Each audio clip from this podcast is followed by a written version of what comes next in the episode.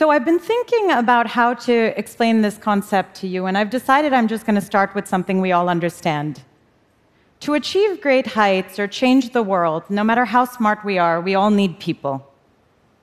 And for conventional people, the universe seems to conspire to make them successful. For the unconventional, I think we need something that I like to call co conspirators. Co conspirators are different not because they're different themselves, but because of the people who need them. They tend to be people who are willing to bend the rules, actually, even break them sometimes, and challenge the status quo to stand beside someone who's going against societal norms. I'm actually going to describe an experience that I had that first crystallized the idea of co conspirators in my mind. In 2014, I was a corporate executive with an American multinational in India. And we were actually um, faced with an interesting problem. We didn't have enough women in the workforce. And just to give you some context, 27% of women work in India. If you look at most of Asia, that number is around 48%. So we knew the numbers were deplorable and it was manifesting itself in our own organization. So we decided, and actually, I'll just give you a quick example of, of a young engineer, a 25 year old woman, who told us a great story about her daily life to just um, exemplify it for us. She said, As I walk out of the house in the morning, I'm running around doing a bunch of chores, and my mother in law, I live with my in laws, are starting to get a little bit, is starting to get a little bit irritated because she's going to be left with all the housework to do.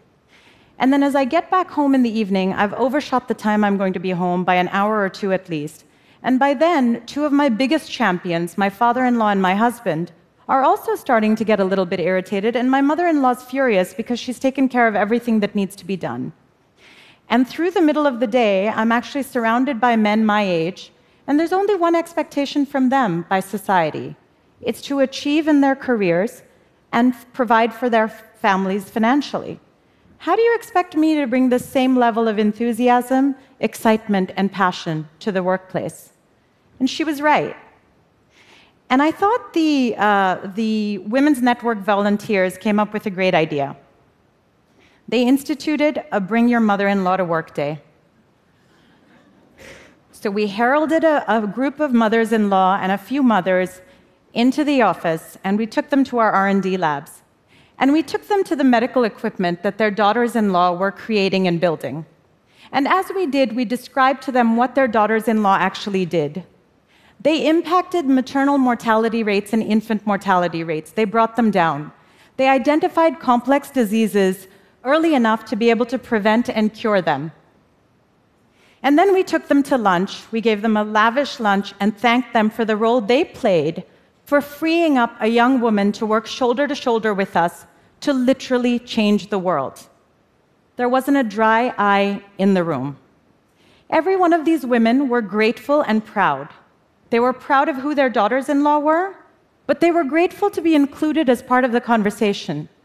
And I wondered at the time whether what we'd done was just a great touchy feely moment and was cute, but really wasn't going to have long term impact. And a couple of days later, one of my mentees swung by my office, and she was super excited. She said, I went home from work yesterday and I was bracing myself because I was really late and I was bracing myself for a lecture. And my mother in law turned to my husband and said, Can you please get up and make her a cup of tea? She's exhausted. She's saving lives. You work at a bank. and there you had it. You had the perfect co conspirator, someone that we don't always recognize or value, but was changing the way somebody else could challenge the status quo by standing beside her and questioning the societal norms and making a difference. The next example I'm going to use will be closer to almost everyone in this room.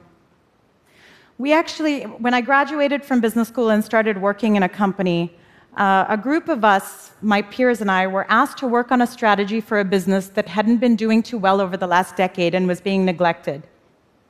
We put our hearts and souls into it, and we did a lot of analysis on our nights and weekends and put together what we thought was a good strategy. And after presenting it to a number of people that we were getting buy in with, we were actually asked to present to the global CEO at his annual strategy meet um, that happened over a week. And we were both excited and apprehensive as we flew into headquarters. We were excited because this was an opportunity to show how much we had learned. But we were also nervous because, though a brilliant, dynamic man, he had a fiery temper and wasn't really the easiest person to present to. Five or six hours before our presentation, a senior colleague pulled us aside and sat down and gave us a front seat view of what had happened all week. We knew about people who had bombed our presentations. We knew about people who'd almost been instantaneously promoted in the room. We knew what was keeping the CEO up at night and what he thought were tailwinds to the business.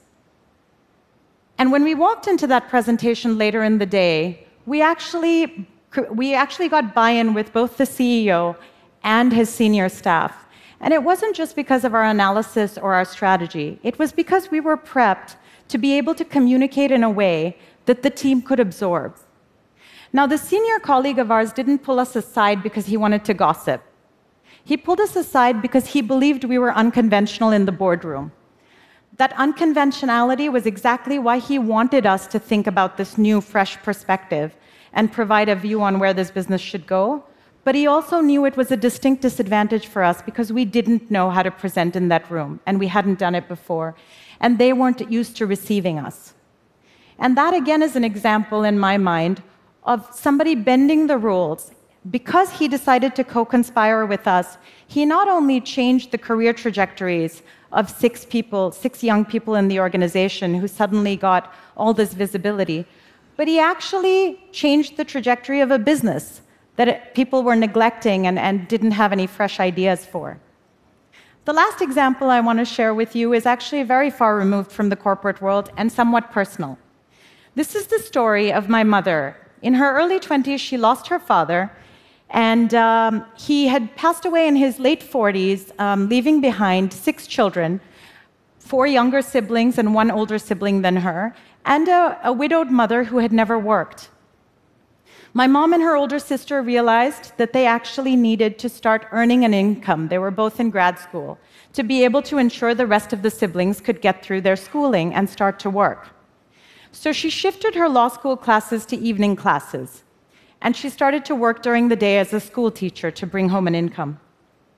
And every day, she would actually get off a bus at the end of her um, evening law school classes on the streets of Calcutta. Now, mind you, this was a woman who wasn't used to taking public transportation at all, let alone at night.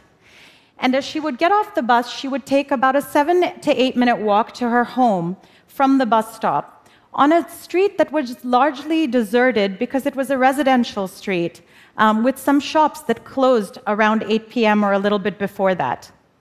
One day, a store owner who was closing his store a little bit later than usual because there was a customer who had actually left a little bit later. And he saw my mother get off the bus. He waited for her. He actually knew the family. They'd been in the neighborhood for, the store had been in the neighborhood for more than 20 years, so he knew her since she was a baby. He watched her walk to her, uh, the street that her house was on, shut the lights, turned off the lights, shut the store, and went home. From the next day, he found that he waited for her every single day until she made her way to her own house. Other store owners on that same street suddenly noticed this one store that was open longer and suddenly started to see a bunch of end of day customers walk in to buy odds and ends that from after their long day of, of work and their commute home realized they hadn't picked up for the next morning. Some people who came in the mornings also started to come the night before. A few of the storekeepers decided that actually what was happening is he was monopolizing a bunch of customers, and they started to keep their store lights on and keep their shops open till 9 o'clock. From that time on, my mother had a lit street with plenty of activity on the street. I believe that that store owner was my mother's co conspirator. Because of him, a small change to what was conventional on that street at the time allowed for her and her family to do something that was completely unconventional. A woman her age from an upper middle class family actually got married at that age or studied in grad school with the protection of their family. Because of that store owner, all of my mother's siblings went on to become engineers, lawyers, accountants, and teachers, and my mother went on to become a lawyer. The world needs co conspirators. As we get into a, a, a, complex environment where more and more complex problems exist and we need to find more solutions, we need unconventional people in our boardrooms and at the table. For that to happen, we need co conspirators. In my own life, whether it's because of my gender, my ethnicity, or sometimes, as I've been living in this part of the world for over a decade, my accent, I'm often perceived to be unconventional. It's my co conspirators that have shown me the path forward, and actually, it's my co conspirators that keep me seeking out the unconventional paths to go down. So, what I'd like to ask of all of you today is that you look around and find the people that inspire you to co conspire. I promise you that your empathy and your courage will change someone's life and may even change the world. Thank you.